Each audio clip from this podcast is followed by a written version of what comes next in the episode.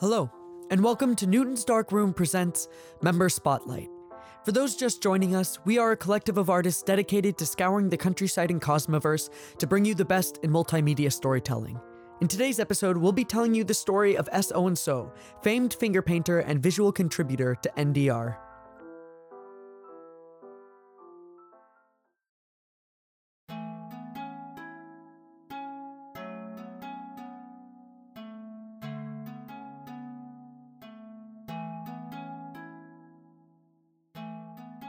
Owen grew up in the kind of suburban mountain town that only exists due to honeymooners and Pacific Crest Trail hikers.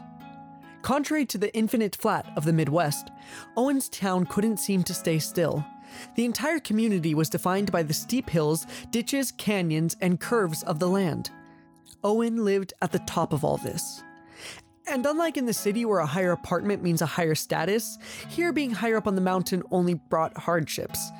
First of all, the road was steep and impossible to drive in the winter. Secondly, one couldn't even enjoy the view due to the sheer amount of other houses. His home did have its perks, however. For example, it was right on the edge of town. This meant that Owen could spend his days exploring the forest of his community. His favorite place to go was called the Canyon, a large ditch sitting a little into the forest. In reality, the canyon was a large drainage canal used to prevent flooding. It ran all the way down the entirety of the city. Owen knew this. He also knew that nobody else came to the section by his house, and that made it special. What made it even more special was when, for Father's Day, he and his dad went to the canyon to build a swing.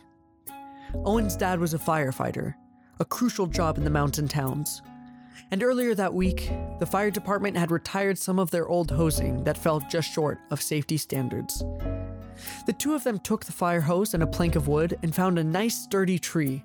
The tree's branches hung out over the canyon.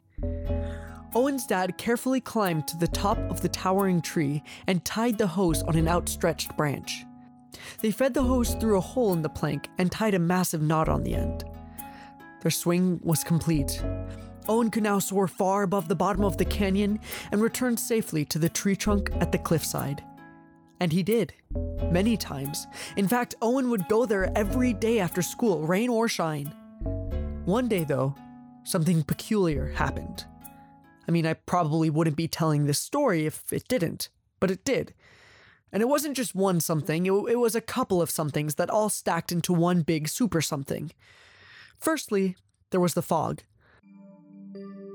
The fog was heavy this day, very dense.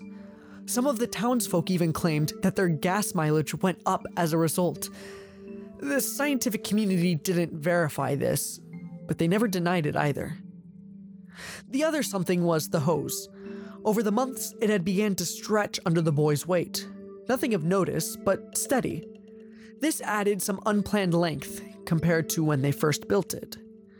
Now, I don't know if it was the grayness of the day or the excitement of the final day of school, but Owen was especially daring that day.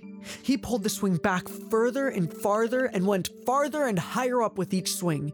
He continued in that way, further and farther and higher up until one swing, he didn't come down. The denser swing swung back through the fog, but the light footed Owen was stuck on top. What's more, he couldn't get down. He tried digging through the fog to no avail. He felt a cool wind that made him shiver, and he put on a jacket that was wrapped around his hip. The wind also made the fog move. He couldn't necessarily see through to the ground, but the peak of the mountain that poked through the clouds started to move away, and the fog drifted along, with Owen on top. As everyone knows, fog is not created where you see it. There are only five or six actual fogs out in the world, they simply do a good job of making their rounds.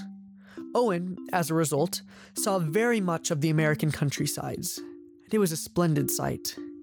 These serene images comforted Owen as he floated away from his home, from his family, from his father. The countryside was soft and calm and perfectly content. Owen, on the other hand, had to be practical he knew that he would not be able to get off this low lying cloud on his own. He also knew that planes tended to avoid big patches of fog, so it was unlikely that he would be rescued. He was stuck, which meant he had to survive. Owen had nothing but the clothes on his back. Luckily, the fog was very malleable. He made himself shelter by shaping a mound of fog. He also made tools, mainly nets. He used these nets to nab what birds he could. It was tough hunting, but possible. This was how he lived his meager life, thousands of feet above a scrolling earth. One day, Owen saw something he had seen a hundred times before, but had never truly considered until now. While the object in question was average by our standards, Owen's unique vantage point gave him a new perspective. It was a rainbow, an arcing and glowing byproduct of the clouds, and it was massive. Starving from the measly meals of the birds and struck with a wild idea, Owen climbed on top of the behemoth and stabbed down with a cloudy knife. Owen ate like a god that night.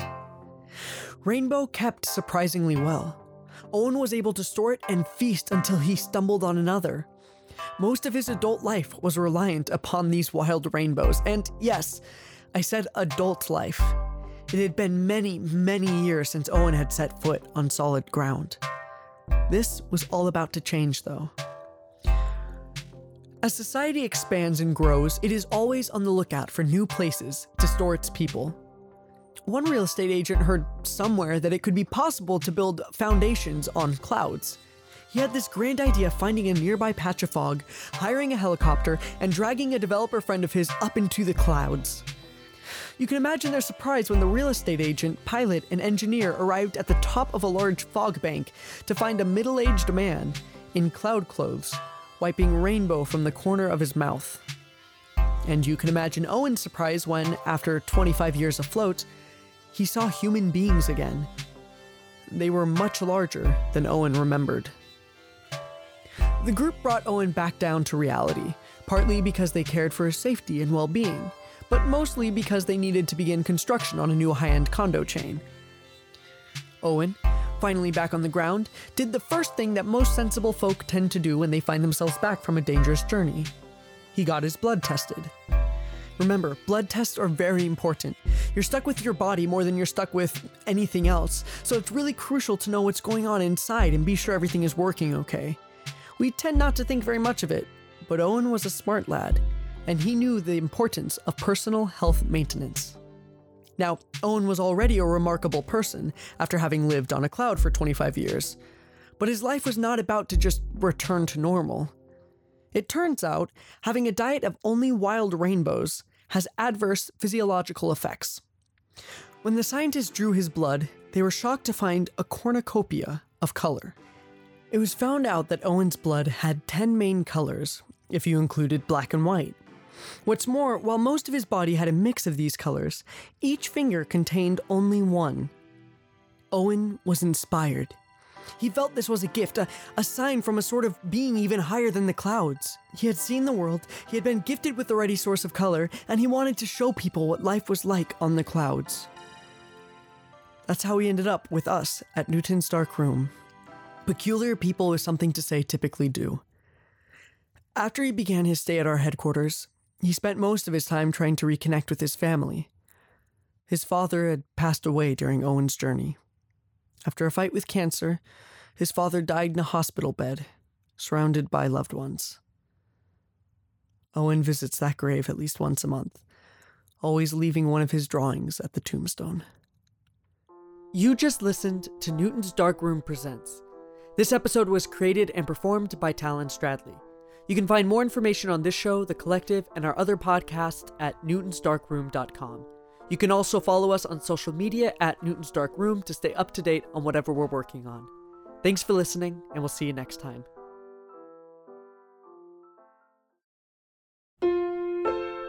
Produced by Newton's Dark Room.